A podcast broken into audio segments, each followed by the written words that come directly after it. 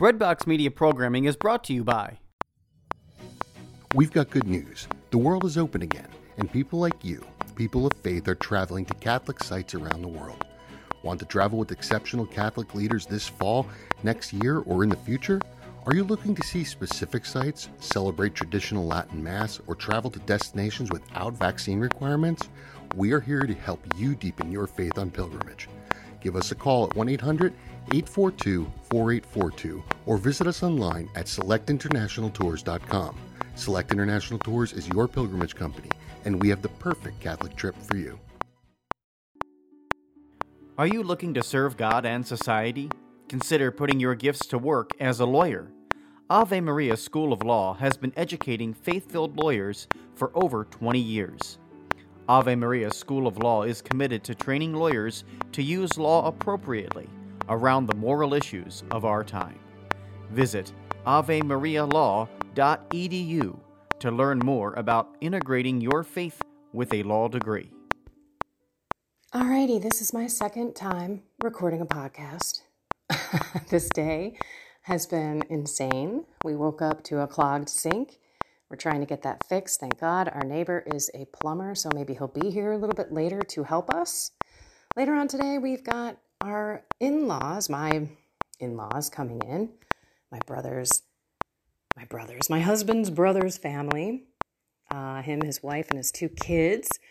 They're going to go to a wedding downtown Chicago and we'll be watching the kids, and it's just a little bit insane.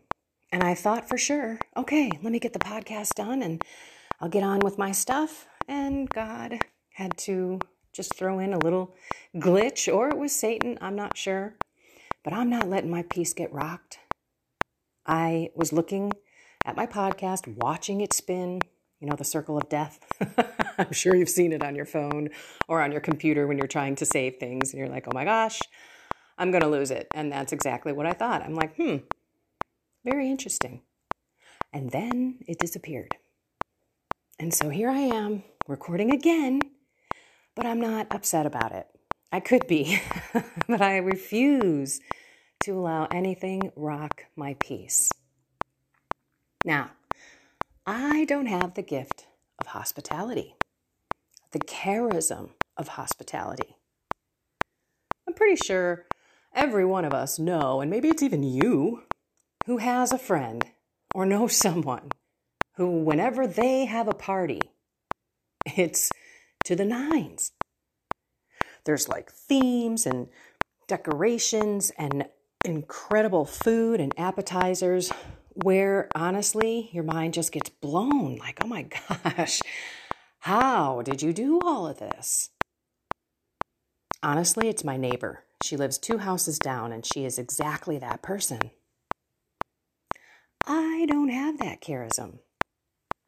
I actually took one of those St. Catherine of Siena charism tests went through the whole course actually, but I think hospitality was like a one, maybe a two out of 12 on my list. It's clearly not something that I have been born with.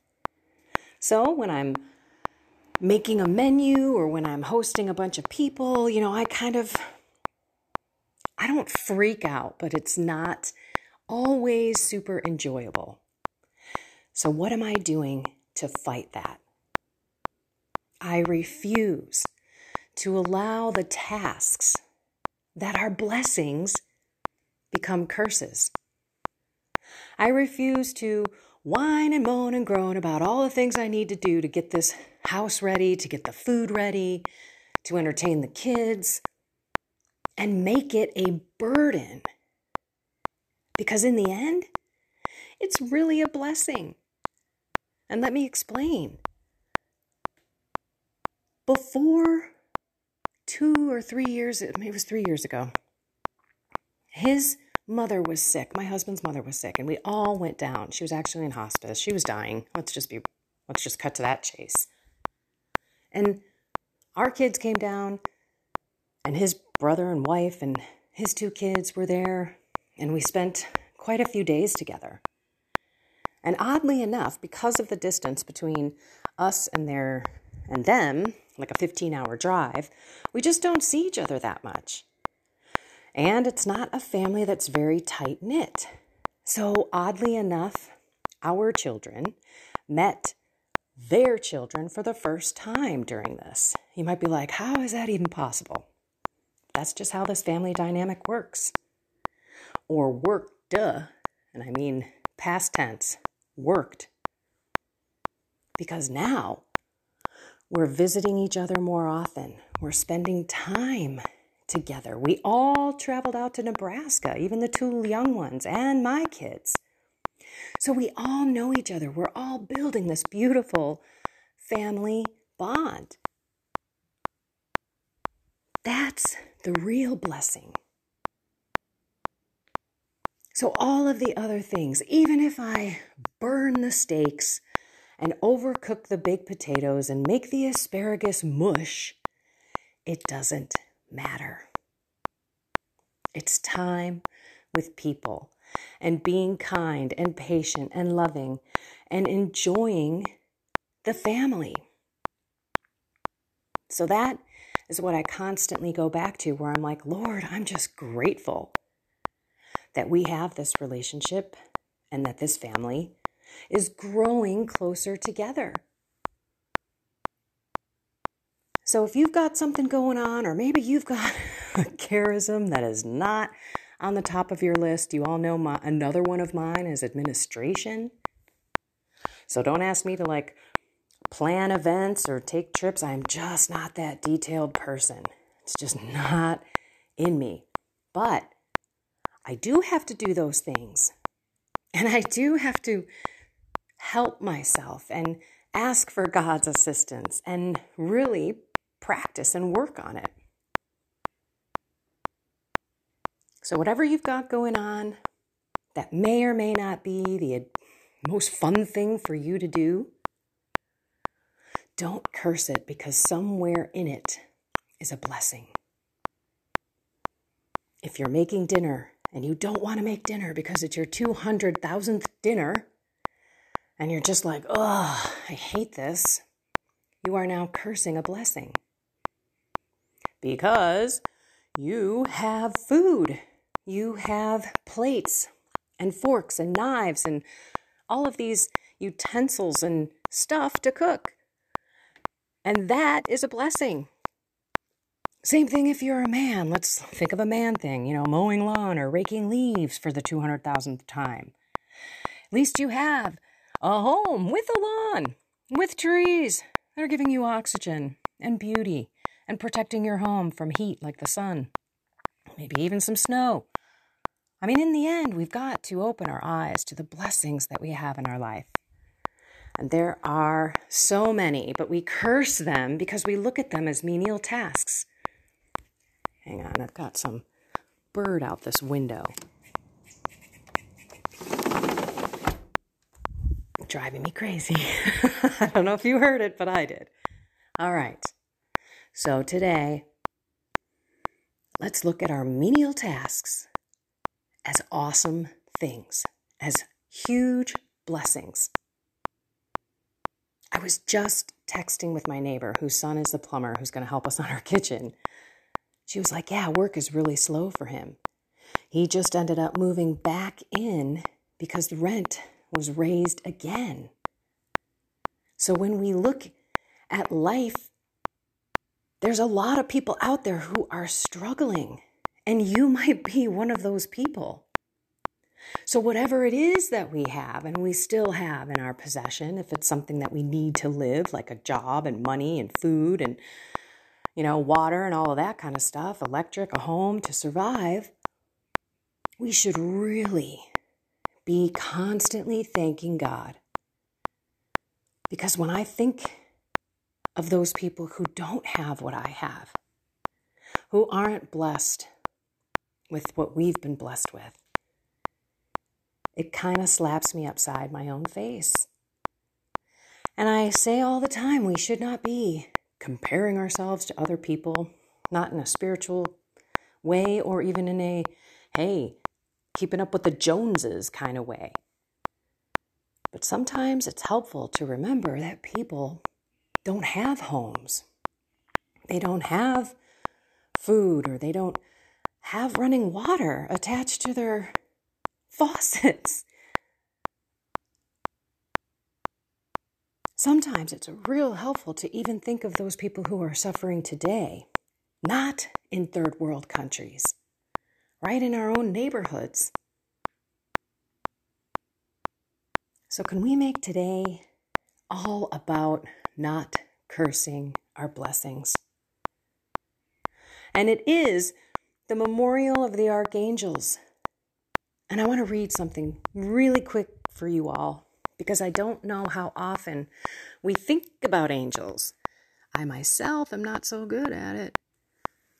First, the quote of the day from St. John Vianney When you awake in the night, transport yourself quickly in spirit before the tabernacle, saying, Behold, my God, I come to adore you, to praise, thank, and love you, and to keep you company with all the angels. So when you awake in the middle of the night, instead of going on your to-do list or your worry wart list or you know thinking about the argument that you got in with your spouse last night or that phone call from your kid or you get up and you start worrying about your kids do this instead. Immediately transport yourself to that tabernacle in your mind. Go there. Love and worship and praise him with the angels there used to be, it's still out, actually, someone just forwarded it to me recently. I was like, oh, yeah, I saw that a couple years ago. Lifting the Veil. And it's a beautiful, I don't know, six, seven minute video about the Mass and how the angels are next to us. And I, you know, we can't see the spiritual realm, but if we could, we might be a little fearful because of all the fighting that's going on between the evil and the good, but we would see that we're surrounded, especially with our guardian angel which, by the way, we must go to every single day and ask our guardian angel to guide us and lead us because just like God, he won't force himself on us. And I'm saying he, I know they don't really have a sex. All right, one more meditation from Saint Gonzaga on meditations on the holy angels. That's his book. Quote, with regard to the nobility of the angels, we need only consider that they possess a privileged place amongst all the creations of God. For they are of a purely spiritual substance and of an immortal nature, immune from sufferings, disease, aging, and death to which corporal beings are all subject. Their intelligence is such that they are free from all errors and ignorance with respect to knowledge of created things. In addition to this perfectly illuminated light of intelligence, the angels possess a will which is completely and utterly constant, such that it may not be overcome or made to waver by any adversity. Ooh, angels. They do not make errors. They will not go against God. That decision's been made. Once the third of the angels wiped out of heaven, those evil ones are never going back. Their decision is made. They cannot repent. And the good angels, they are going to be perfect. So let's not forget to call on our own guardian angel every single day to guide us and to lead us and to give us messages from God, because that's basically their role the messengers for us. Even though I know all the archangels have a specific something, we're not going to go on to that since I'm already 13 minutes into this. Let's get back to our day. Our day, where we look at everything as a blessing and not curse it. In the name of the Father, and of the Son, and of the Holy Spirit, Amen. Oh, come, Holy Spirit, into our hearts. Change our hearts from that stone to a heart of flesh so that we can see everything that is in our day as a true blessing, a gift from you, not a curse, not something that we have to do, not a box to check. We hear in Mass always and everywhere to give you thanks. It is truly right and just. It's our duty and it's our salvation. But do we do it always and everywhere? No, we don't. So we ask for you to come into our heart. Mary, take our left hand. Holy Spirit, take our right.